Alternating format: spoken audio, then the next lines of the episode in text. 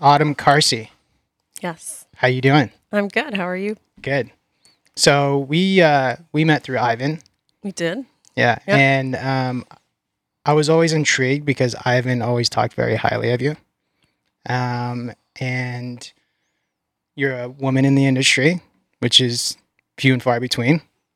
Um, and can you go over how how did you meet Ivan?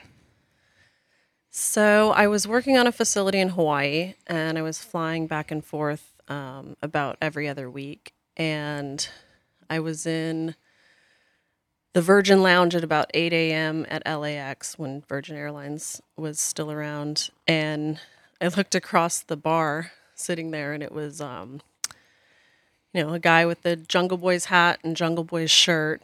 And then I was I was working at a state for about eight years, so I didn't really keep a beat on what was going on in California. Um, but it was Roach, and so I was like, you know, who is this guy? And I kind of signaled to him like, hey, you know. And he comes over, and I was like, are you with you know Jungle Boys? And he's like, yeah. I was like, oh, what do you do? He's like, well, I build and design facilities, and I'm a grower, and you know, what do you do? I had like a little cannabis leaf sticker on my laptop. And I was like, I build and design facilities, and I used to be a grower.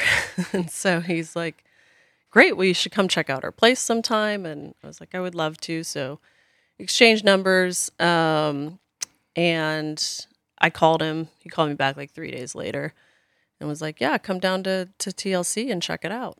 And I was like, Okay, cool. And I was just wrapping up that Hawaii job and figuring out, you know, did I want to work in California again? And and I always lived there, but I worked out of state.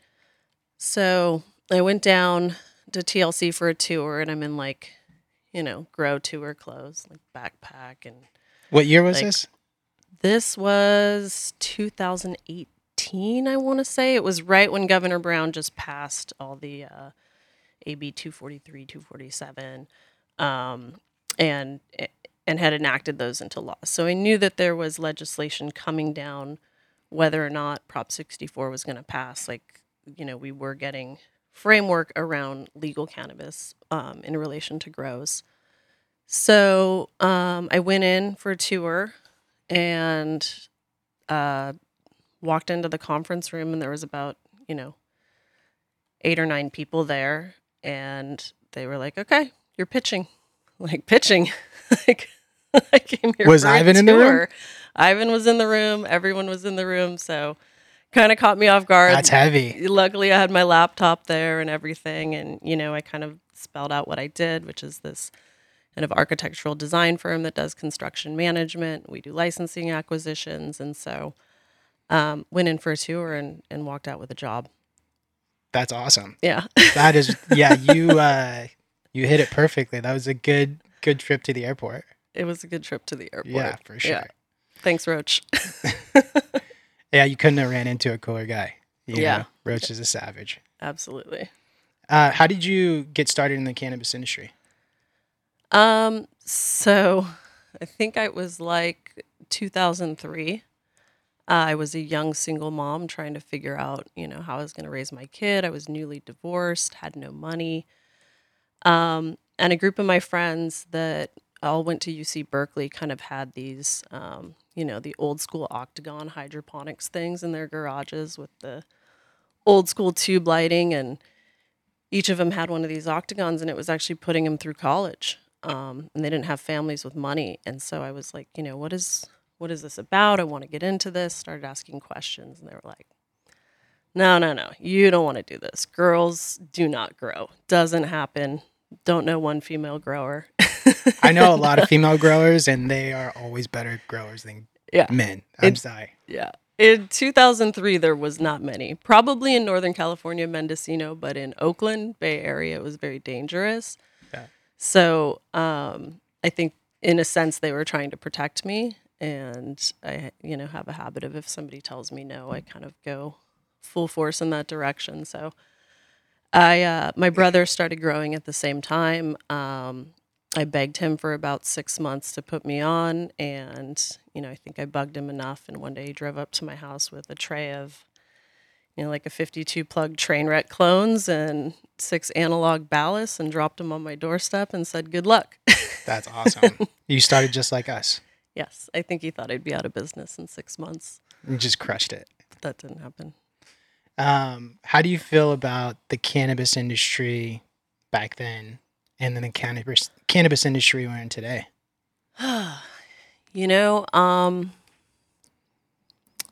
I I read this book a while back. It's called Snakes in Suits, and it's written by two psychiatrists.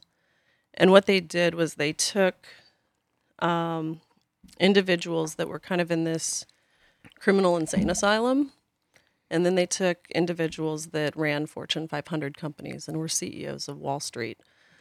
Um, and what they noticed between the two classes when they did these um, psychoanalysis on them is that the Wall Street guys actually scored much higher in sociopathic and psychopathic tendencies than the guys in the criminal insane asylum. And the only difference between the two classes were what side of the tracks they grew up on. And so as I go down this road, and I've been doing this for 18 years, I think, you know, the suits have gotten nicer and the tongues have gotten sharper, but you're still dealing with the same individuals. And that's not to say that everyone that has money is bad, but it's a very important character study of driven people.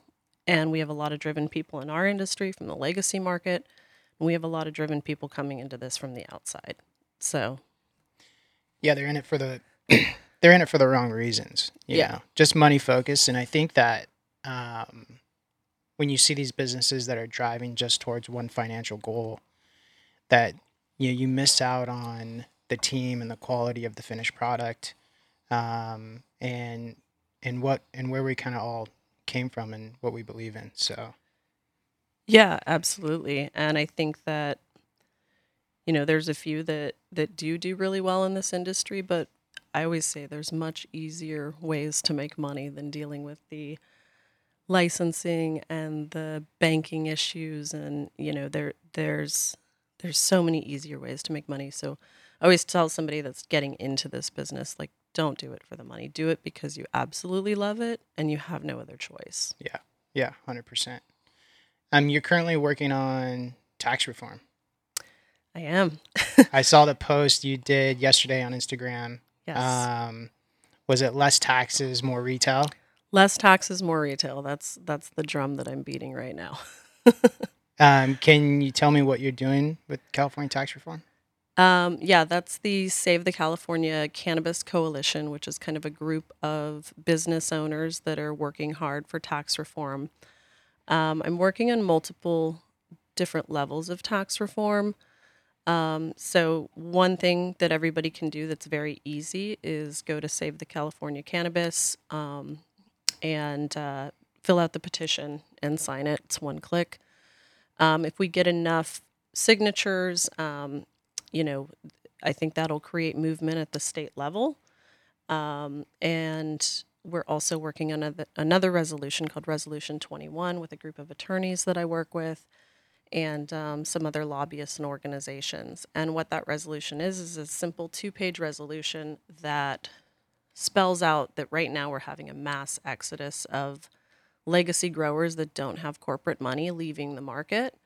And it's noticed first on a local level. So if you take this resolution to your board of supervisors um, or to city council, then it basically they can vote on it. It doesn't affect their taxes at all, and it pushes on Gavin Newsom and the state legislators to lower our taxes. And so we've gotten that passed in um, Sonoma, Mendocino, Lake County, uh, Monterey, Santa Cruz, Humboldt, uh, Del Rio, Calaveras. There's a few more. So you're you're passing all this on a local level right now. On a local level, so yeah, and then if we work on San Francisco um, and Los Angeles, and you get all of these jurisdictions that have heavy grow communities, and their board of supervisors is going, "Hey, we have a problem here our tax revenues down, people can't afford to pay local taxes, the market has dropped, then I think you will enact change. And I think it's more impactful than, you know, a bunch of business owners going, hey, we'd like to pay lower taxes, because that doesn't always, you know. There's only two ways that they could change the tax would be with legislature hmm and a, uh, which is a two thirds vote on legislature, and then also either a vote fi- by the people. Is that that's correct, right? Or Yeah, and they at the state level they can vote to suspend it until it goes back to a vote. okay, Yeah. so they can suspend it. hmm Um, your team, the team that you're working with on on the tax reform, who who's that comprised of? Um, so that is Sarah Bodner um, with Golden State Affairs. She's fantastic.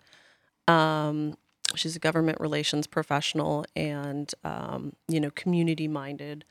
And then Joe Rogoway's law law firm, and um, I'm working with the LCCA, which is the Lake County Cannabis Alliance. So kind of all three of those groups have come together to create this resolution um, to pass around to the different jurisdictions. That's awesome that you guys are putting work into it. You know, we're seeing it uh, across the board. You know, I talk to Ivan all the time, and uh, he's having a hard time. So if he's having a hard time, other people are dying. Yeah.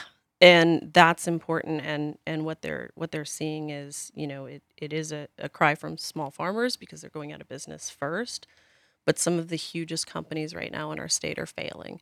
It is across the board. Right now Yeah. cannabis is not profitable in California.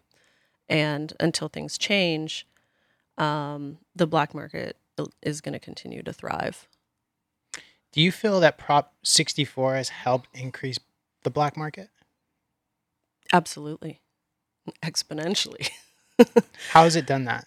Um, you know, by by giving local municipalities the reign over whether or not to allow retail has really hurt the market.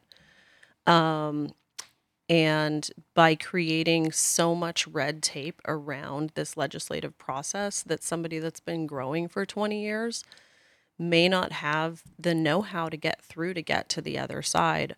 Um, when I first came back to California, like I passed 64 licenses for friends of mine that were, you know, just trying to get to the other side, but didn't have the wherewithal to create the documentation needed to do so. And it varies by jurisdiction and varies at the state level, but it's it's a lot of compliance. It's a lot of paperwork, and um, and it's unnecessary. I mean, I, I've worked with like NASA scientists that tell me it's easier to get plutonium out of Russia.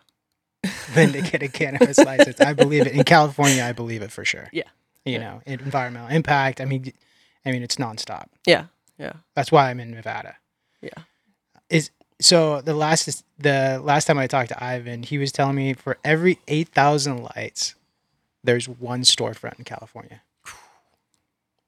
I mean, he would know that statistic. Um, I know that only 68% of the state has retail, and that's a huge problem because most of the jurisdictions voted against it. And so that's one major thing we have to change in order for this market to thrive and for patients to have access. You know, that's it's so important. There's, you know, some people that have to drive three cities away to get clean tested cannabis that are you know, suffering from cancer or epilepsy or any, you know, numerous types of illness that cannabis heals. So, um, yeah, patient access is important. Um, retail is important. So given that storefronts, uh, local council has the ability to not open up storefronts. You're saying I think before this was like sixty three percent uh, of California doesn't have storefronts. hmm Um, 68. But yeah. 68. Okay, 68%. How do you think California can promote local council to approve storefronts? I mean, there's such a disconnect there. What what do they like what does California do? So that's part of the um, Save the California Cannabis Coalition, and part of that pos- uh, petition is to change that um, in law, and so that it takes it either makes the jurisdictions create their own process or fall back on a state process if they don't do it by a certain date. So, taking the control out of the local council Mm-hmm. to be able to make it a California and open up storefronts. Well, you offer them the control, but if they don't enact it, then it defaults to the state rules and regulations. What's the current cannabis tax by the time it hits the consumer right now in California? Uh, it's hard to say because prices have fallen so far. And if you're talking, and that's that's one thing about the the biggest tax hurdle that we face right now, and they're all hurdles. You get charged from the nursery to the grow, the grow to the distro, the distro to the retail, and then all of the local taxes in between. Um, I've so I've heard fifty percent by by the time it hits the consumer. yeah, I I, th- I think seventy now too. And if if you're talking about you know one hundred and sixty seven dollars a pound or something like that with the new increase, um, you know, it, for an outdoor crop that just hit five hundred, and I'm hearing even three. Um, there's a lot of people that were tilling their whole crops into the ground this year because it wasn't profitable to cultivate. So to tax somebody the same amount, whether it's outdoor, greenhouse, or indoor, when your cogs are wildly different. Like if you take outdoor, for example, and I'm just going to throw some back of the napkin numbers. I know that, you know, there's so much variation, but if you take, you know, outdoor at 25 to 200 a pound, if you're in smart pots, you're bringing in soil, you're on the side of the hill, you have logistical factors of getting materials in and out versus if you're on ag land with heavy equipment and you know row crop style your cogs are going to be wildly different. If you're in a greenhouse your variations based on efficiency could be between 250 450 dollars a pound depending on where that greenhouse is what the efficiency is built in um, you know an indoor i've seen commonly you know anywhere from 500 if you're super efficient to you know 9 or even 1100 so it and then you know your cost when it hits the shelf is is telling. So i mean you could say 100% for some farmers right now. Yeah. How, on on some of the greenhouse, you know, there's some really large greenhouses in um, Los, Al- Los Alamos, Central California. mm-hmm. How are they? Isn't there a cap on twenty two thousand? I mean, how are they going? There's like acreage of greenhouse that that's cultivating cannabis. I mean, you're in licensing. Like, how are they pulling that off? so the state was supposed to limit with prop 64 and this is why a lot of small farmers voted for it they were supposed to limit canopy at an acre then they came back For last for outdoor, right? for everything For every okay. Yeah. Um, and then they came back and they said, uh, last minute, okay, you can stack as many 10,000 square foot licenses as you want. So the licensing is actually unlimited here. Um, you just stack as many tens as you want, and on the on the provisional side. Now they just changed that recently, but that's the way it was. And then the state measures your your bed size, and then local municipalities have different you know, canopy caps based on population, um, the agricultural area that they have, and then some counties are unlimited and some counties are very restrictive. So uh, the the local municipalities can always be more restrictive than the state, but they can't be less. So they just recently changed it. Would they change it to? So, uh, my understanding of the recent legislation is that any new license applying for a provisional, annuals are different, has to um, cannot have more than an acre on any contiguous parcels owned by the same owner. But anything that was previously in existence is okay, and then has to go into an annual process. But for new license holders, you can't apply for more than an acre on any contiguous parcel with more than one owner on a provisional license. They're supposed to release a acre license once they merged everything merged into the DCC. I think that's what they're working on right now is is this um, you know large cultivation license that hasn't been released yet to kind of because it's it's a pain to get all these 10,000 square foots and then apply for them. It's it's absolutely ridiculous and a lot of paperwork. So they need to merge those into you know one larger license for people that have you know multiple acres and it- it would make the process and the pipeline a lot easier at the DCC if they're going to continue with the no cap. Yeah. Where where do you stand on that? Cap or no cap? So, you know, I'm I'm indifferent. I want I want to find a way for small farmers to stay in business. It's it's one of our big fights. I also feel like, you know, for someone like Jungle Boys, for example, they can't outsource to another grower to grow that product. So they should be allowed to grow what they need to to meet their market share that they've already created based on the quality assurance, the genetics and everything else that they've built throughout the years. Um, so you know, to tell them, hey, you can only grow ten thousand square feet, like wouldn't work. Yeah. No, Yeah. there's that fine line of, you know, taking a greenhouse that's been growing poinsettias or some other flower for Home Depot, Mm-hmm. filling acres and acres Yeah. With cannabis, Yeah. flooding the market. Yeah. And then another cultivator like Jungle Boys that started in, you know, small and slowly grew up to where they have a large demand and they need to fill that demand Yeah. and they're they're they're feeling a demand when the other cultivator is just cultivating cannabis. Right. And so you shouldn't be like, okay, you have to cut back your canopy and you got to buy from this guy over here. I don't I don't believe that that's right, but I believe that some kind of understanding and control on the market um, is is necessary because otherwise we're just going to flood the market and cannabis will continue to be worth less than you know and, and this has happened in other states like we have colorado's legislation for the most part and we saw what happened there and it took three years to kind of peak dive and then level out again oregon and washington same thing. Anywhere where you have these kind of free anyone can get through to the other side markets and it's not a monopoly market like the east coast has. You um you run into this problem and in colorado washington oregon it kind of settles out and has like a at least a baseline pricing in about three years. But the difference is those states have like you know four or five million people we're 40 million people so it's a much bigger problem to say that it's going to be resolved by any date um so yeah Yeah, no, we're definitely seeing seeing it on on the pricing.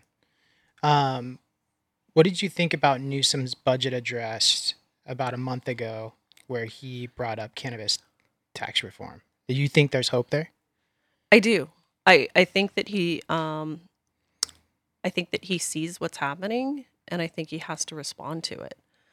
Um cuz it's coming from all sides and then they're seeing it at the state tax level too. They're the ones seeing people not pull licenses the following year and not be able to pay their taxes and going into bankruptcy. So that um it has to be addressed.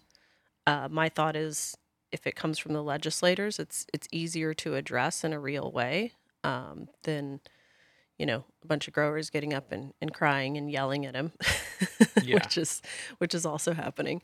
But um, you know, I think there's some very organized groups, and and this is a part of like the industry has to work together on this. When you have a lot of these different activist groups that are fighting and different companies that want this or that if we don't all come together it's going to get messy and we're going to get bad policy so um, you know i think sticking with one group and then reading what that group is backing because there's some some bills that are coming out that don't make a lot of sense and push the taxes down the line to the retail or to the excise and they're still getting the same amount. They're just going to lower cultivation. We need tax reform across the board and um, starting with cultivation tax.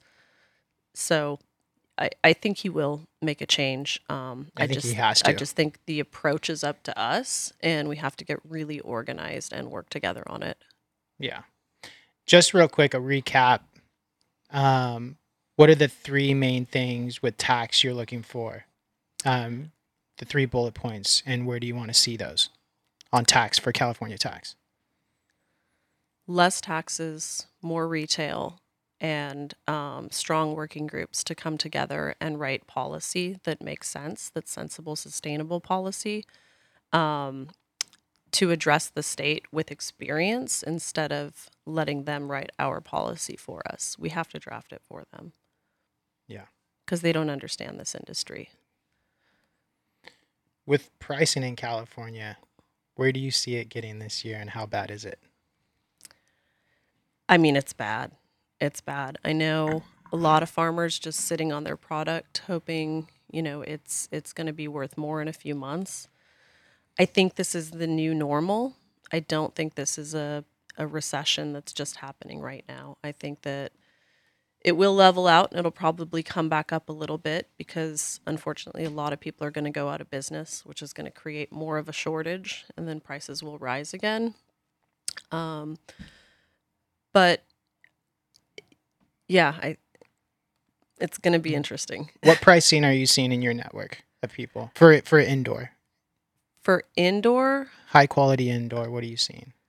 oh, there's such a variation. I mean, 1100 uh, to 2200 probably, depending on who you are, what it is.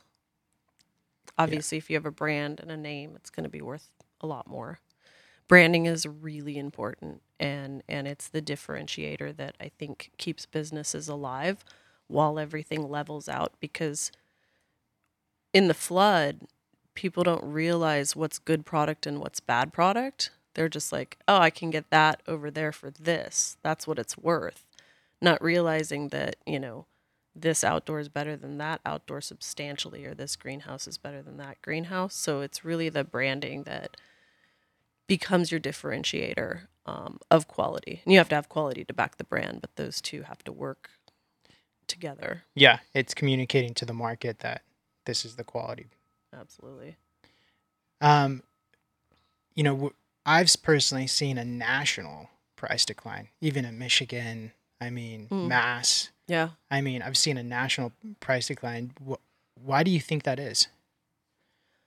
I mean, I think like anything, it's going to come down to an agricultural product. We saw it in hemp, and um, you know, like I've, I've worked in Hawaii substantially, and they actually ship in eighty percent or seventy percent of the um, fruits and vegetables from South America and from other places.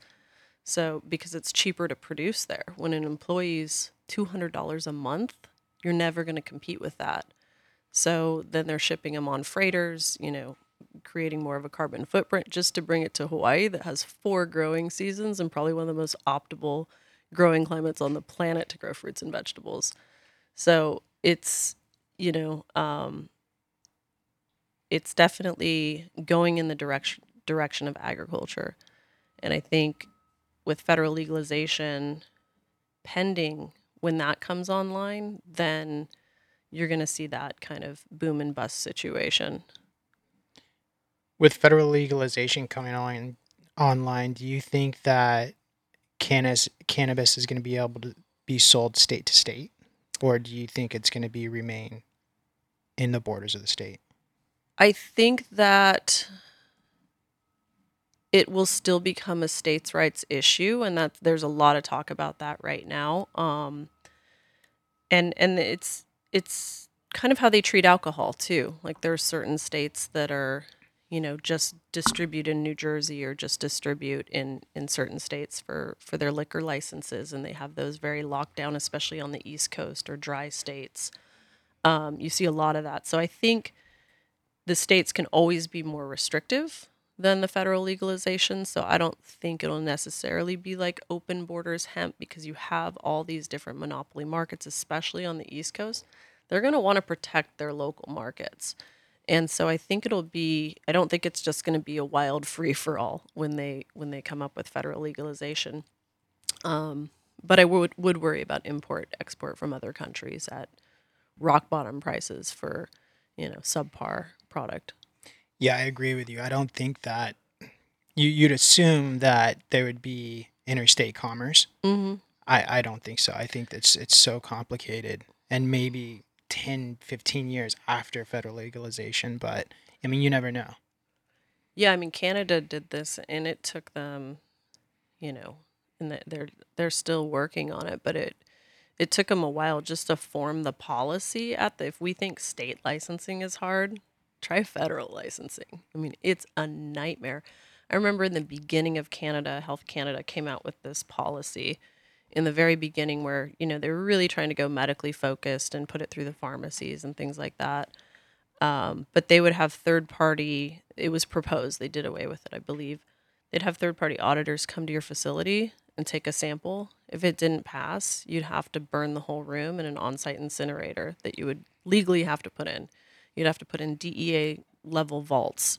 I I mean, it was just the compliance, and still is insane um, in Canada. So you see that with a lot of the federal standards, um, which if they don't look at it as agriculture, which is what it is, and they look at it as a commercial product, that's where it can get tricky. Yeah, I was up at. Uh, I went and visited Aurora when they first started in Mhm. Calgary. I was friends with the the head cultivator. His name's Chris Mayerson. Yeah. and uh, met him at Coachella. He invited me up. You know, did a tour, but they were like. He, Everything they had to quarantine before it came in the facility. He was Mhm. showing me all the regulation. I was like, "How do you even grow weed here? Yeah. This is insane." Like, It takes the fun out of growing. I mean, it takes, I mean, everything out of growing. It's just, I was boggled. Yeah. You know, it took like three weeks to get a light inside the facility. Had to sit in like a garage area. It made no sense at all. yeah, if you want to move a piece of equipment from one end of the room to the other, you need like a stack of paperwork this big in three months. Yeah. It's crazy. It's insane. Yeah. Now you you were talking about um, national import importing, right? Yeah. I mean, if if there's not going to be state to state commerce, how is a state going to allow product coming in from a different country? Like, Well, the states will decide. So if, if federal comes into play, I'm assuming they'll leave it up to the states to go, okay, we're, you know, Texas, we don't want huge grows here. We're going to buy everything from California, but we're going to allow retail. Or, you know, we're on the East Coast and we can only grow indoors, but we need, you know, some more biomass product to put into extraction methodologies or whatever. And we want to get a cheaper cog on that. They might buy sun grown from the Emerald Triangle. Um, so it it'll take a while, but I think it'll be up to the states, and each state will pop off individually based on what their needs are. But I don't think the monopoly markets will open their doors right away. It'll be the overproduction states trying to push into the states that haven't been established yet. yeah, exactly. Do you think at that point, with federal legalization and, and possible import importing of cannabis, Mexico would be a threat? Yeah, yeah, yeah. Um, because the climate there is really good. Um, they have in in some parts of it, they they have you know somewhat of a dry climate. I worked in Colombia for about a year and a half, and um, with hemp, and that's a very difficult climate. Um, it's very high humidity and the and very high heat, and so once you get past a certain humidity and heat point, you can't really pull that down without a multi-million dollar greenhouse. And then at that point you're kind of at an indoor cog anyway. So why do it? Um, so i've i've seen you know properties with just thousands of acres of failure in colombia um, mexico i don't i don't think will be the same i think it's it's a little drier it's a little more temperate um, and and genetics will grow well there Labor is also really low. Workforce that's the key yeah that's the key and the workforce is hungry and hardworking. yeah I mean, Yeah. You know, so yeah, I think that would be a major, major threat. Although I read an article that a lot of people were pulling like indoor product across the border. I think Have right now that? it's happening. Yeah, right now it's happening just because cannabis is in, Yeah. in the United States is so cheap, or in California especially. Well, and good too. Yeah. Like there's not, I can't imagine there's a ton of indoor grows in Mexico because, you know, but I, I don't know. Um, but yeah, they want like really good, like quality product that's Yeah. indoor. So it's moving the opposite way. One of the biggest indoor cultivators in Mexico. Um, we have a pretty good relationship with Holy Cream. hmm Um, Mike, he's he's good people, Yeah. and um, he grows some fire. Nice. So, but he's always sold out. Yeah. So I Yeah. mean, it it moves. Yeah. Where do you see the price of cannabis? Well, it's currently February right now. hmm You know, where do you see the price of cannabis at the end of this year in California? mm. You see it lower, or you see it leveling off? I see it lower because as businesses get distressed um, and they're not looking to next year to meet their margins, they're going to sell for below their cost of production. So you see it getting worse before it gets better. Yes. But it has to get better because if it doesn't get better, we can't even. It does because the the people that will, won't be able to afford to cultivate next year, um, one of two things will happen: there will be less product because there will be less cultivators, or a whole new group of people will come in and take their place and run for a while until the numbers don't make sense. So, I mean, anyone looking at a cannabis business in California, I would say run your numbers and then go, you know, 30, to 50% below what you think. I don't even know how that's possible. Yeah. You know, not. It's not possible. it's not possible. Yeah, two, we saw this in 2018. I was, uh, you know, I owned a hydro shop at the time and saw Mhm. about a 40% downturn in customers walking in the door at the hydro store In 18. in 18. Oh, wow. Yeah, 17 was a big year. Yeah. You know, I did really well in 17. Yep. And um, 2018 came along and literally overnight, 40% down in Wow. sales. So it's, it's substantial. When it hits, it hits quick. And do you think that's because people just got out because they thought the, You know, the stakes were going to be higher or? I think price per pound back then we were selling pounds for like thirteen to fifteen hundred for indoor, hmm and that's that's why Oh, yeah. you Yeah. know.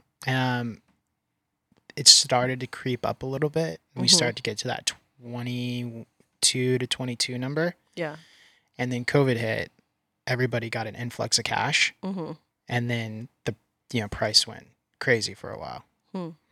So it's uh, it's been an interesting ride for sure. I think you know one of the reasons could be nation- nationally why we're seeing the price of cannabis you know lower is because I think people just have less money. Yeah, and I think there's a lot of overproduction. Um, Oklahoma, Southern Oregon, there's all these places that are growing, you know, under the guise of hemp, and um, it's getting into other markets, it's flooding other markets. And at the end of the day, the country can only consume so much cannabis. Um, I, don't, I don't think it's a money thing necessarily. Too, I don't think the recession is really hit us or if it's going to because they printed so much money during COVID. Um, like construction is booming right now. Yeah. Um, you know, all these other industries, real estate is booming. Um, so I don't necessarily know it's it's that people have less money. I think there's just a lot more product. So I, I assume that because um, retail store uh, traffic is down. You know, on the retail store level. Yeah. nation uh you know uh, california wide i don't know about nationwide but i'm, I'm friends with uh, Yeah. a few with cookies and, and a few other Mhm. people and and that's that's really the the story Yeah, and I, I think the taxes have a lot to do with that. And there's a lot of, you know, especially places like Los Angeles where, you know, 80% of the stores are not licensed retails. And so you have stores that are i'm not charging the tax not charging the tax, and then the guy's trying to play by the rules. You know, where's the consumer going to go at the end of the day? They just want, you know, that extract or that brand of cannabis, and and they'll go anywhere to get it if it's half price, and you can't blame them for that. You know. yeah well it's pretty interesting and um it's a little scary but riding it out and we'll just see how 2020 the end of 22 ends up and 23 Yeah. um going into i want to go into cultivo and and you know that company because you have a you have a long list of companies. You're you're like me on steroids you know? You got a lot going on. You, you're busy. Um with with Cultivo um what's the story behind that company and how did you start doing layouts? So Cultivo's a design build firm. Um, we started about uh, roughly eight or nine years ago, um, right about the time Canada came online with their federally legalized process. I'm not exactly sure what year that was, but um, you know, I was growing and um, had some friends go to jail, had some pretty crazy scares, and um, you know, I'd been growing for 10 years. So I was just looking for something else to do in the industry and um, actually quit when it hit 3000 a pound. I was like, I'm out of here. so, um, you know, closed up shop, moved up north, and was just kind of like thinking about what my next step was going to be.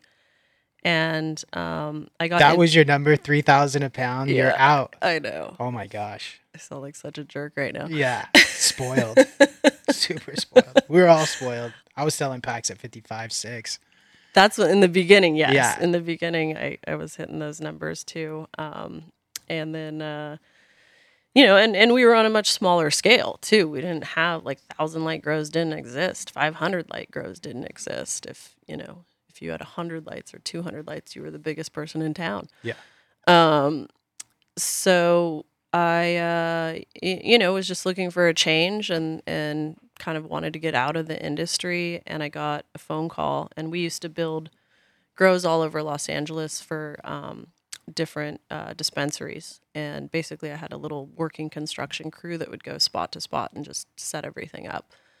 Um, and so I got a call from this uh, this consulting company, and they were working with Ed Rosenthal, and they were like, "We, you know, want you to come to Canada to look at this facility, which was um, proposed as the largest in the world at the time." And so I went up there, thinking like, "Well, I really want to meet Ed Rosenthal. You know, I've read all of his books and things like that, but I have nothing to offer these people." And I enter the room, and it's you know, fourteen of the most decorated architects and engineers in the countries that build all the hospitals and airports and everything else and um you know i'm i'm expecting to get laughed out of the room at any moment and uh, i start reviewing their plan sets and they've got crazy chilling towers spec and just an egregious amount of money and they do what engineers do which is when they don't know something over engineer it by 50% well that directly affects your cogs. And so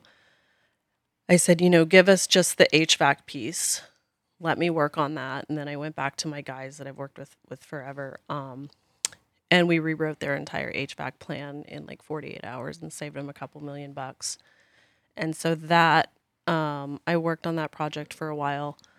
Um, health canada ultimately held it up so it never opened. I think it changed hands. But um, that kind of started the path to the design build firm and i just my phone started ringing from different license holders that were building things and it was at a time where no um, no design build firms existed around cannabis. I think we were definitely one of the first and um, it was just a very interesting time i started the company with $10000 and uh, no funding and it, it worked That's awesome. It's good that you had the backbone of the garage grows to really understand, uh, have a deeper understanding of AC and lighting and PPFD and and really flow. Yeah, they didn't understand set points. They didn't understand even the most basic um, fundamentals of growing. And so, um, you know, through that, we realized that there was a need in, in the industry and more and more grows were going to come online and that you could, through the design process, really be that difference between $500 and $900 a pound, which is a huge difference. Um, and so, engineers I love them. I work with a lot of them, but they love to over engineer stuff, especially if it's exciting and they haven't done it before. They have a lot of ideas that they want to throw in there and and a point that they want to get to. So my job is kind of it, it- doesn't have to be expensive to be effective.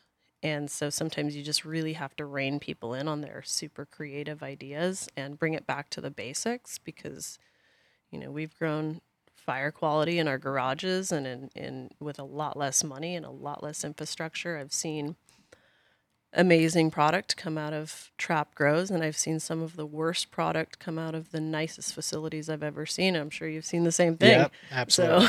So um Are you guys doing? Are you guys doing just layout services? Um, so we we do a couple different things, and it's kind of switched since COVID. I used to have a lot of everything in house. Um, now we sub out the architecture and the um, the mechanical portions, um, and we work closely with them. We do have an in house architect and a CAD designer, but we sub out a lot of the stamps to firms that are uh, licensed in like 30 different states or 20 different states so that they can go in there and, and put their stamp on it. Um, and then uh, we usually walk the process through construction management because what I noticed was you could have a perfect plan, but once you give it to a general contractor and come back in at the end, it's a completely different story. So um, we kind of like to walk the process all the way through from start to finish, all the way down to the commissioning of the HVAC and irrigation and all of that. Having permit process nationwide is not an easy task. No. No, that's, that's that is big. Yeah. I mean, Yeah. I don't think people realize how big that is. Yeah. Yeah. You know, it's Mhm. with Demeter. You know, we just offer uh, with Demeter designs. We just offer irrigation layout, And Yeah. we were looking at doing something similar to what you're doing. Yeah. And as soon as we started down looking at it, we're like, no, we're cool. Like, it's a lot of work and it's it's fulfilling and it's great. It's it's not a definitely not a get rich quick no, it's not. scenario. It's um, architecture and design is is is not that, especially for these facilities because they change so many times throughout the process. I think what you guys do is really great because it it it suits that need of um, gives you a complete supply list, and often the people that struggle the most, like a general contractor, knows how to put up walls. HVAC guy will know how to hang HVAC, but this specialized irrigation stuff, a lot of them, even the most commercial plumbers, have never seen it before. And then you don't necessarily have to have a plan through the building department, depending on what it is. If it's all above grade like this, you don't have to have a stamp and take it through and get it permit. It's above grade. Um, certain things like sump pumps in the ground and and your water recirculation systems, um, anything below grade. But it's such a gift to give that to a plumber and be like, here's your exact supply list, here's all your line lengths. Like it's gonna save that project so much time in getting that facility up and commissioned. And I don't know anyone else that's doing that right now. So Yeah, no, it's it's definitely game changing. I think we created it just by visiting many many grows and seeing many many bad irrigation designs Mhm. and very inefficient irrigation designs yeah.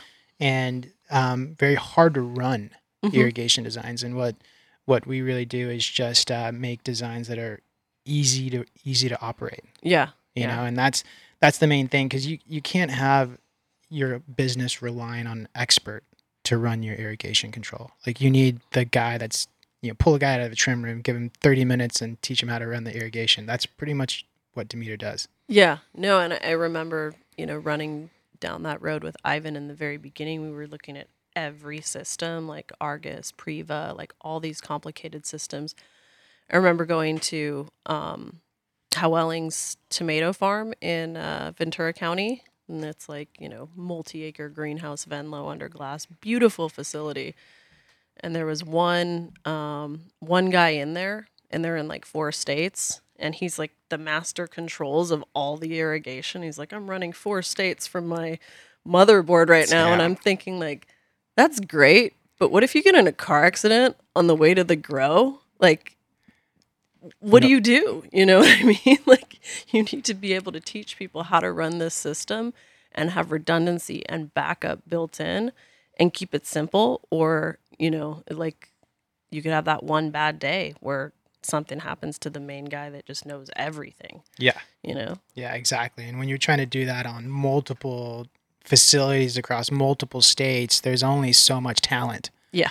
You know, so Yeah. we got to make it easy. Yeah. Yeah. We were looking at some really complicated systems. And I remember like the guys from Netafim came in and I like, first of all, I didn't believe the price. And then I didn't believe how simple it was. And I was like, okay, something's going to malfunction here. But it's really good components. I've used them ever since. Um, and Dosatron in some facilities, depending on how they're scaled and how many lights they have. But really just keeping that process super simple is, is key. Yeah. Do you guys offer consulting services with Cultivo? No. Um, we used to in the past.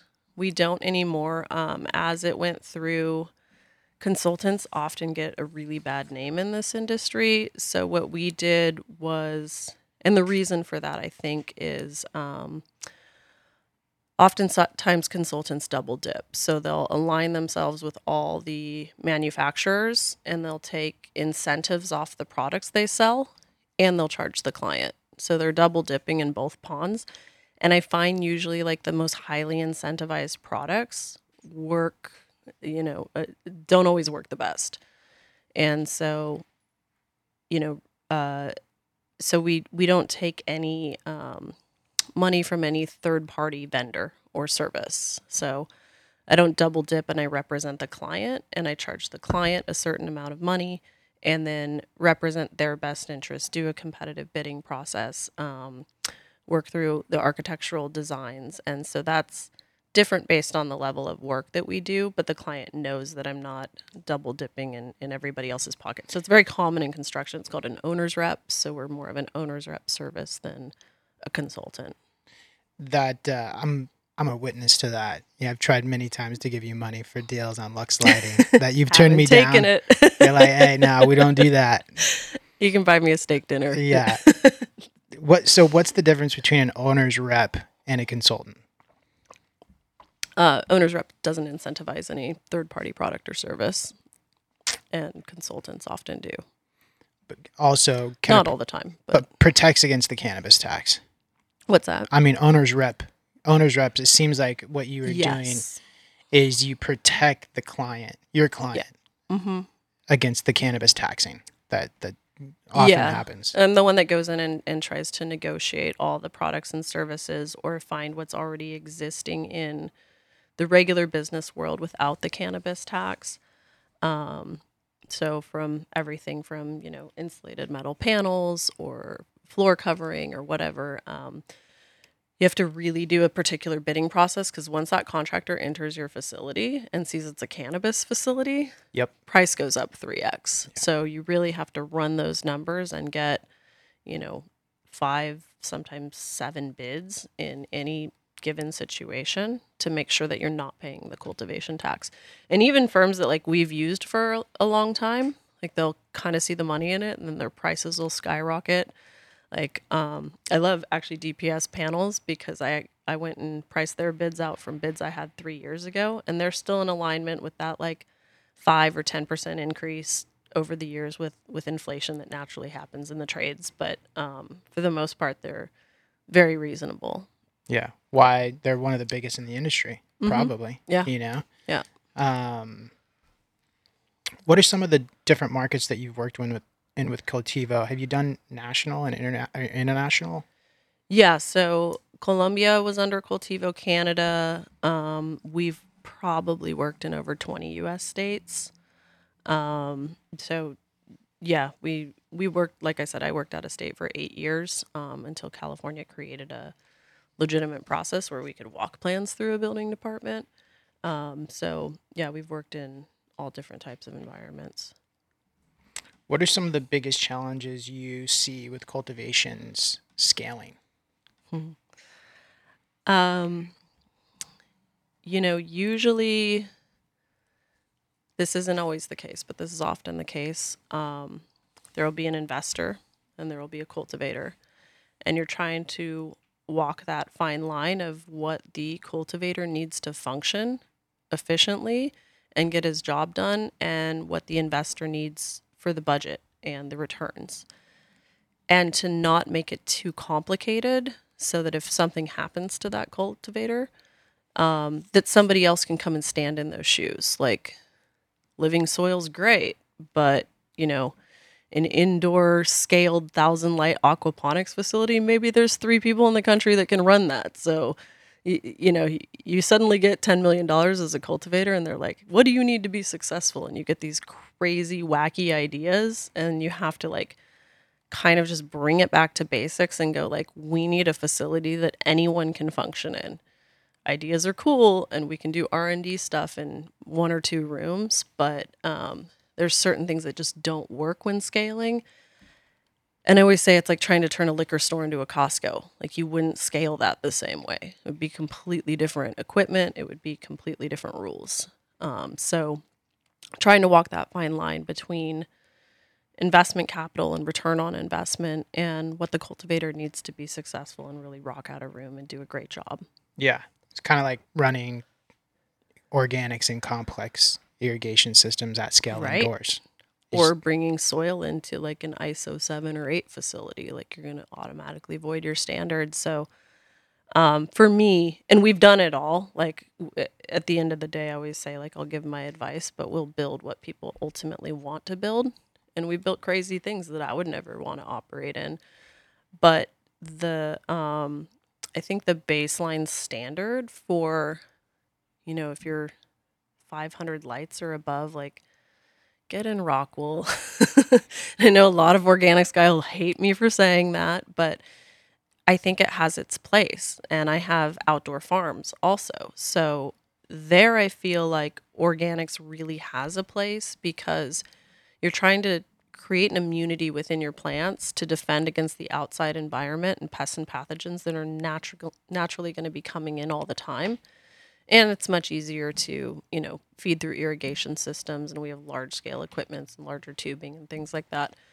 An indoor facility, um, you know, we've seen indoor facilities that have functioned for years without a single introduction of pest or pathogens. So, you don't necessarily need all the organic amendments. And if anything, you're bringing in stuff from the outside. Cocoa's an inert media, but how many times have you seen it spike to four or 500, especially with supply shortages and they're pulling stuff that's not necessarily supposed to be cocoa medium into facilities? There's a lot of inconsistencies there.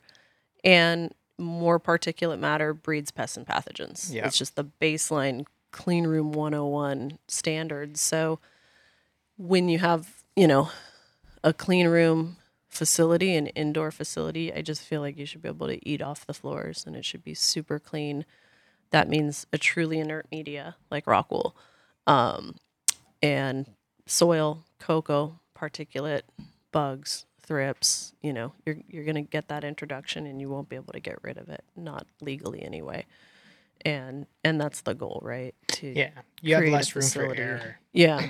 Less Yeah. room for error with with with organics and organic media, a repeat, repeatability challenge, um, and a pathogen challenge, and it, it gets very difficult. Expe- I mean, you're saying 500 lights. I'm I, I'd be scared to run it. You know, over. Two. Yeah, I was gonna say 200 lights. Yeah. You know, 200 lights is like it's it's just scary. You know, Yeah. you just got so much room for error. So, Yeah. Um, It's hard enough, you know Yeah. I mean? Growing and growing successfully is hard enough and Yeah. there's so many different factors. So I feel like everything has its place. Again, I love living soil and organics outdoor. It takes 3 years to build it, you know. It takes a long time and it takes agronomists and people with an innate understanding um, or somebody that's been doing it a very long time because you could have issues with E. coli and other things that that could be very dangerous potentially with organics. So yeah. um, yeah, whatever you do, you just have to be know what you're doing and scaling up for the first time is not the place to try new things um, or stick with the old things that don't work. You know. Yeah, absolutely. You also own a or start have a company called Gene Finders Originals, right? Yeah, so we have um, we have farms up north, and they're all under the umbrella of Alchemy Twenty Nine. Uh, Gene Finder Originals is the brand that we're launching in the next eighteen months. Um, it's based uh, mainly off of my uh, my business partner Shord Brooks, uh, who has been cultivating and breeding genetics for probably the better part of thirty years, and he's worked in um, he's got some crazy stories. He's worked in like Africa for the governments, cultivating for them, Mexico for governments back in like, you know, um, the 90s and things like that. So he's Dutch. So he was kind of the person they sent around to do all these like test plots for for different companies at a very large scale, very early in the game. So he's um, an incredible wealth of knowledge when it comes to breeding and genetics. And the idea behind Gene Finders is to um, come up with a pathway for other breeders to license their genetics with us, and they would then get a royalty on whatever is grown and sold of those genetics, similar to how like the music industry works and things like that. So um, we would partner with uh, different brands that are already in existence on collabs. We would also partner with smaller breeders that maybe nobody knows their name, but they're they've got incredible genetics that they've been working on for 20 years. So um, just trying to kind of create a pathway uh, to work with breeders and give them credit for their work. So Cultivo is kind of partners with Gene Finders. Cultivo is, you know, laying it out and then separate, separate. separate. Yeah. So how how are you getting those clients for Gene Finders and is Cultivo recommending genetics to cultivators? No, so Cultivo's just the design build um, portion. We do a little bit of genetic recommendation for our clients that Short helps with. Um, and, you know, once we build this amazing clean room type facility, um, you know, how do you get clean genetics through the door and tissue culture and seeds and things like that so that we don't want to build these incredible facilities and then they go down the street to their buddy that has thrips and spider mites and everything else and then bring those into the new facility so um, really just getting things fired up in a way that is not going to be problematic uh, for the facility but yeah everything else is a completely separate company under alchemy 29 which is our new our new baby Nice, nice. Um, are you taking on new clients with Cultivo right now? Not at the moment. We are. I'm a little busy. Um, we're we're finishing up with the clients that we do have and finishing up some facilities. What happens is projects with Cultivo are typically anywhere from you know nine months to two years, depending on the regulatory environment, the jurisdiction that we're working in, if it's a ground up versus a TI. Um, so I used to take around eight projects at a time and max out somewhere between 250,000 and 500,000 square feet between those eight projects. I'd run everything in parallel and then I would end those projects at relatively about the same time. So it'd be these like long two year processes. So right now we're not taking on or starting anything new. We're just finishing our last round. I don't know if that will change in the future. It really depends on California licensing and what happens with these other businesses. Um, but for the time being, no. Before we move on, I have one more question to ask you about Cultivo. Um, do you do you have a percentage based on flower, veg, and dry room that you use as a formula for any facility? Is there like a percentage basis of flower versus veg? Um, yeah, I'm at 30% on our veg Okay. typically. Whatever's and and there's some scalability in that and sometimes people are doing double stack. So there's some variables, but like my flat back of the napkin number is about 30% and I think it's one of the huge mistakes that you probably see a lot as well where people just underspec their veg and their dry rooms and then you go into these facilities that are gigantic and they've got one dry room Yeah. or they've got you know a tiny veg and um and it doesn't work so i like to allow a lot of veg space i like room to move in my facilities because and this is something I, I constantly have to work with investors on because as they're adding numbers through their pro forma, they're like, oh, if we shrink our hallway and we shrink this up, we can add, you know, a hundred more lights. See, I'm a better designer. And it's like, okay, but your employees are not going to want to work in there. And if people don't want to work in your facility, your product's going to suffer. And so I think there's something to be said for, you know, large hallways, being able to move equipment up and down, um, you know, aisleways that work depending on if someone my size is in there or you got a six foot four, 280 pound dude. Um, so yeah, making a facility that's comfortable for your employees to work in is is absolutely key, even if it costs you space. What about cycles? For example, in some of my facilities, I'll build one veg, three flowers, Mhm. and I'll come down every three weeks. Yep. And if I'm adding, or if I'm going to do an addition, I can't just build another flower because that'll mess up my veg. Yeah.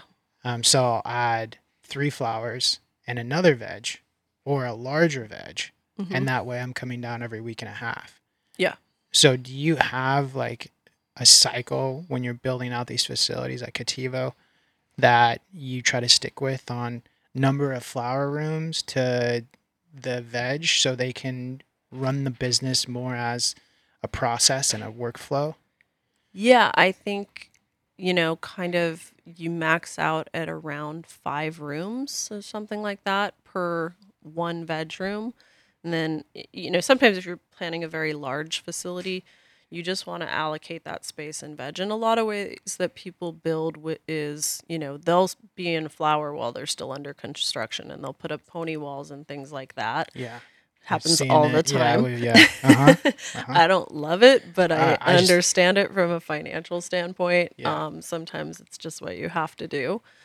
And so I think that, um, you know, building out your veg to the full capacity of the facility day one, just like you would your offices, is key. And then add your flower and then roll them in as you as you go through that process of scaling your facility. But I always say design the entire facility first even if you're scaling. Yeah, I think a lot of it has to do with asking the right questions to the client because if they have a two week veg versus a three week veg, Mm-hmm. the layout could be different, Absolutely. you know? Yep, Because the, the flow is different as well. Yeah, yeah. So we always put together like these charts of how things are going to cycle through the facilities, and we really try to build facilities from the inside out with the plant counts. And um, what I notice is that yeah, but once I get in there and start operating, I always tell them those charts are going to change. You're going to get used to this facility, and it takes a year to a year and a half to really make that thing function like a well-oiled machine. Um, so it's really just a guideline, you know, and you can do your best with the planning process, but different genetics come in with different, like at the end of the day, it's farming. Yeah. It needs what it needs, right? Yeah, well, yeah, if you grow a Mac 1 versus, you know, an OG, that Mac 1's going to take twice as long to veg Mm-hmm. Yeah. to the OG. So Yeah. there's another question, right? I mean, Variables, genetic? Yeah. yeah. you got so many variables that you got to pay attention to. And that only comes with experience, Yeah. Yeah. you know? So, And I think allocating those rooms for those different varietals makes sense too. You know, you Yeah. have your your eight, nine, or ten week rooms depending on on what you're running. yeah, every time I go over to Jungle Boys, always, you know, their facilities, it's always nine to 10 rooms with one large veg. And they're Mhm. doing a two week veg. Yeah. Um, and I think they have three stages of veg hmm in each veg room. One Yeah. veg room, but three stages. Yeah. So um, they're coming down usually every week, hmm um, depending on that. So they're everything is in a week process. They're cutting clones every week. They're transplanting every week. They're taking down every week, and they're Yeah. moving plants and cleaning rooms every week. So hmm kind of breaks up the workload, which is why you know a fifty thousand square foot building with you know eight hundred lights, you'll see f- eleven employees at Yeah. Jungle Boys. Yeah, and which the thing that's great about that too is that they can take down one of their rooms in like a day, maybe two. Like Mhm. take it down, clean it, flip it, you're back in again. Where if you have a 500 or 1000 light, some of these massive facilities that have these giant rooms, I just don't know how they get it done. You've got 20 guys in there harvesting and then trying to clean that place. It's it's so much easier. I don't like to go above 120 lights per room and I think my sweet spot personally is like 75. That's exactly where Ivan's at. Sixty four lights a room right now. I think. I yeah. think they might have up to like seventy two or seventy eight Yeah, in 64 Florida. was the standard because Yeah. the the rooms were already built in. Um, I think TLC was you know it had like the Yeah. typical forty by forty or something. Um, but yeah, sixty four lights is a great one. 74, 75 is is is good. But you know when clients really want to push it, I'll be like, okay, hundred and twenty, like no more. Yeah, don't do it. 'cause goes you won't in- be able to take it down and and maintenance it and replace it in in a day or two. Yeah, It's like how important Cultivo is and understanding because it'll make or break your business. Mm-hmm. With the wrong layout, Yeah. you've already built it, game over, Yeah. construction's done, and now you got to run this Yeah. business based on this terrible layout. Yeah, and the great thing about working with Ivan and those guys was that um, a lot of times when I've worked with big money investors, like you'll have to write three white papers to get a light into that facility, and you just go, "This makes sense, right?" Yeah, that makes sense. And and the layouts, like, I mean, they did all their own layouts. We put it on paper um, because when you've been doing it so long, you just know these things, right? So you're like, no, I don't want to go above 100 lights, or I don't want to go above this because this, this, and this happens. Where, you know, when you're dealing with um, the big money guys, it takes a lot longer to get anything done. You have to ask 12 people if you can change a thermostat. And so, yeah, No, that's how they're able to build so fast. Like every time you turn around, they've completed a project. That's why it's that experience behind it that um, is key for getting facilities up and running. yeah. And I've just I've watched them. They're just getting better. You Yeah. know, the facility layout's getting better. The the irrigation design's getting better. Yeah. I mean, they're just improving nonstop. Yeah, So, it's yeah. it's you could to- go to the bathroom and come back, and they have three buildings built. It's Yeah. amazing. All right. So you also have a farm that you're working on in Lake County, right? I do. Yep. Um, tell us about the cultivation operation you have planned for Lake County. So it's kind of um, in a bit of a shift right now, just with the way that the market is. Um, we have three multi acre farms in Lake County on three different properties, which is a really good growing climate. Um, difficult permitting process, but really good growing climate. Um, and then we have a 67,000 square foot processing facility that's going to specialize in drying and solventless manufacturing. Um, we're also hoping to work with other small farmers that maybe can't get through the legislative process and red tape and give them a place to grow and a place to process without having to have $10 million in capital. Um, so, yeah, we are determining right now how much we want to grow next year, and we're probably going to start very conservative. Um, and then we also do white labeling for other brands within our, our solventless processing facility. Now, you you plan on doing mixed light greenhouse, outdoor, or indoor? Right now, we're all outdoor. I think that um, depending on how California stabilizes, will determine whether or not we build greenhouses here. What what challenges do you currently face with these with these projects?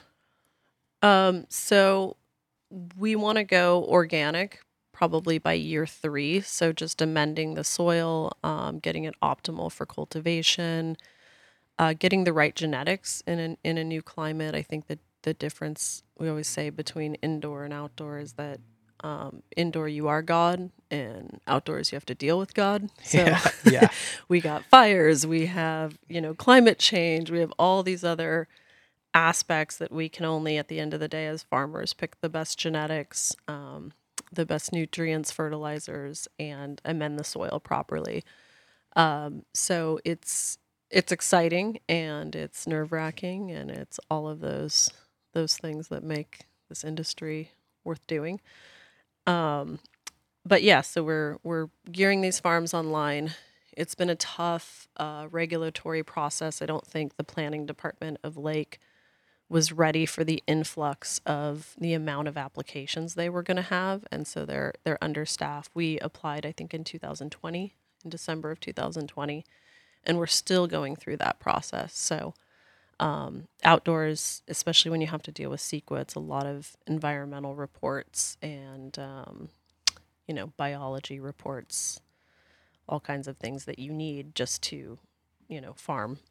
Ge- geographically, what's the what's the climate like in Lake County?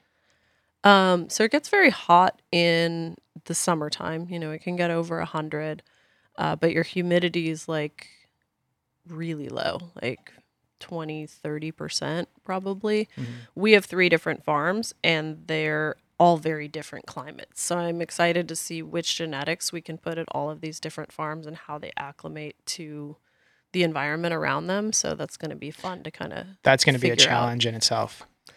yeah, but I think ultimately we don't face the challenges that you have on the central coast with overspray of pesticide because there's no other agriculture around any of our farms. Um, you don't face that coastal fog and moisture like Santa Cruz faces and the central coast faces, and even Mendocino um, that's right on that coastline. So I think it's a really optimal uh, place to grow cannabis. You're you're growing in the you're growing in the ground or you're growing in pots. Um, it depends on the permitting process. So you're grading season kind of overlaps with your cultivation season. So it depends uh, on which farms do we want to miss a season to go in the ground. Um, we have these kind of long linear troughs from Israel that we may use for year one on a smaller scale until we can get our grading done um, to go into the ground. You're so can any brand without a license, just uh somebody wants to create a brand, can they come to your Lake County Farms and Alchemy 29 since you pretty much have a seed to sell um, company? Can anybody just come to you and create a brand? I think there's some legality around that question that I'm not sure of. I think you have to have an existing licensed brand.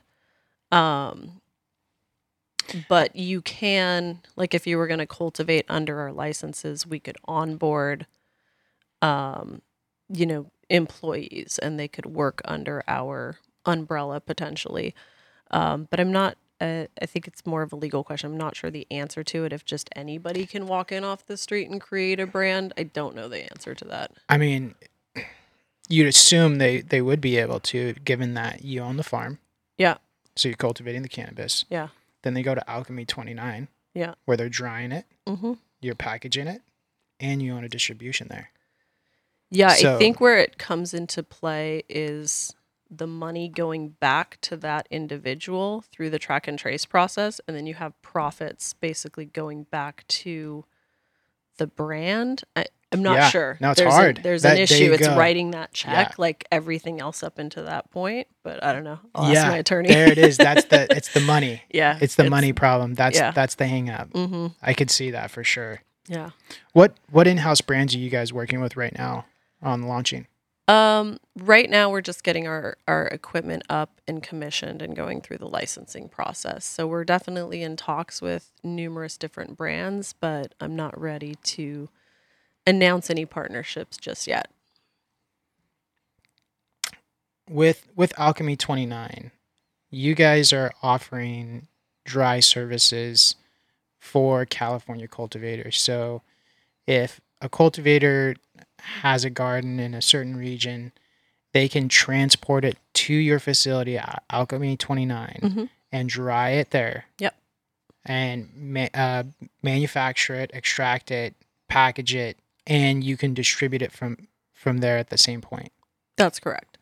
Yeah. So what I noticed, um, especially in Northern California, is everyone built out large scale cultivations with no drying space. Or the drying space that they had was in hoop houses or in barns that weren't climate controlled. And I noticed where that's a lot of where the degradation of outdoor product came from. So I thought, what if I used my background of building indoor facilities and created the same climate control that we have in our indoor facilities, but for an outdoor crop. And so we're building out about 50,000 square feet of dry facility right now. Um, so we can actually go to the farms, um, either pick it up in a blast freezer and bring it back and freeze it, or we can dry it for flower product. Is anybody doing this? I I haven't seen it. Uh, there's a couple companies um, on the Central Coast. Nobody in our region, and nobody in Northern California that I've I, I've seen things like it, but not the amount of climate control that we're putting into it. Um, and then there's a couple companies on the uh, on the Central Coast. Uh, there's a company that we work closely with called Stacks that's doing it. Um, and uh, yeah, so I, think it's really important, and um, we'll set a, a standard between really good quality outdoor product and you know something that was dried in a hoop house is ob- obviously going to be different What kind of uh, manufacturing and processing are you gonna do? You're gonna do, um, you know, BHO, rosin. You know, what where solventless um, so we're type 6 and we're using the whistler equipment from canada and my thought is it, like if you can scale solventless um, you've really done um, some something that hasn't been done before like i feel like bho co2 so these things have been scaled and there's a lot of labs all over the place so i really wanted to specialize in one thing that we could do really really well. Um, so we have the Whistler machine coming from Canada, the WT2000, which is the largest solventless processing uh, machine that I've seen that somebody hasn't built their, themselves out of brewery equipment, which does happen. Um, but I think Whistler's just put together this amazing piece of equipment. Um, there's only two of them in California, and uh, I think Cresco has one, and then we're going to be getting the other. And what we're going to do with that is not, you know, go full force and try to increase our margins, but offer the other farmers that we work with a sustainable way to process. Right now, processing facilities, you know, have a large part in killing small farmers because they're at 70%, like, you know, on a toll, which is crazy. So um, we're using, we've spent about 3.5 million in just processing equipment, and we're using that to really bring down the margins and hopefully help people stay in business. do you have your pricing structure between uh, the Lake County Farm and Alchemy already set out on costs to produce or you know what you're charging the client for those services?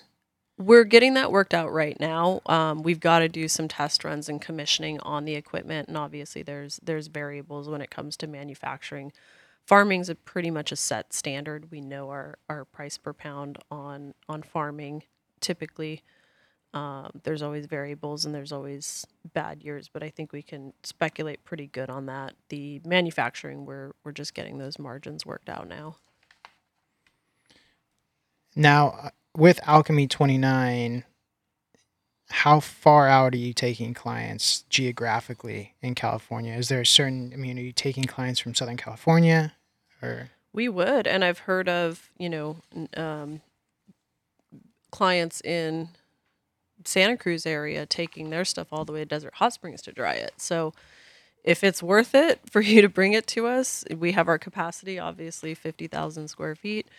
Um, but uh, yeah, we would we would take clients as far out as as they needed to come, as long as it was sustainable for them to transfer. No, that's awesome. That's cool. You're definitely a hustler. You know, I mean, Cultivo, Alchemy 29, Smugglers, which is a cannabis brand that you have coming down the pipeline. Yep. Gene Finders Original. Yep. Um, you're savage. So Thank you. good job. How are you? we all we like to work hard, you Yeah. know, and do yeah, just try to try to promote good business practices for the industry and help people be successful. Absolutely. You know, I think that's what it's all about. Um, where can people go support you on the California tax? Because I really want to get behind that. I think Athena's going to get behind that. I know Ivan's going to get behind that. But, but you know, as we finish, where where can where can people go to support, to donate, and what can they do? So, if you are um, an operator in any jurisdiction and uh, you can contact me through either my website, um, www.cultivoinc.com, C U L T I V O I N C. Um, and you can contact me directly there and I'll get you the resolution. It's boilerplate. You fill it out with, you know, your board of supervisors names and then you just give it to the board of supervisors write a cover letter stating the urgency that the industry needs this and get it put on the agenda at a local board of supervisors city council meeting um, so you can contact me directly about that um, and then www.savecaliforniacannabis.com you can go there and sign the petition with one click you can also donate through that site we've done everything um, as a grassroots effort at, at this point in time um, so we don't have a particular place to take donations. This was all kind of a bootstrapped initiative that we did out of out of need of being operators. Um, I believe the Save the California Cannabis Coalition will formalize um, their uh, their structure, and then that will be a good um, a good one to back. So it's kind of in its nascent stage right now, um, but definitely you know stay tuned. The website and all of that is coming. So.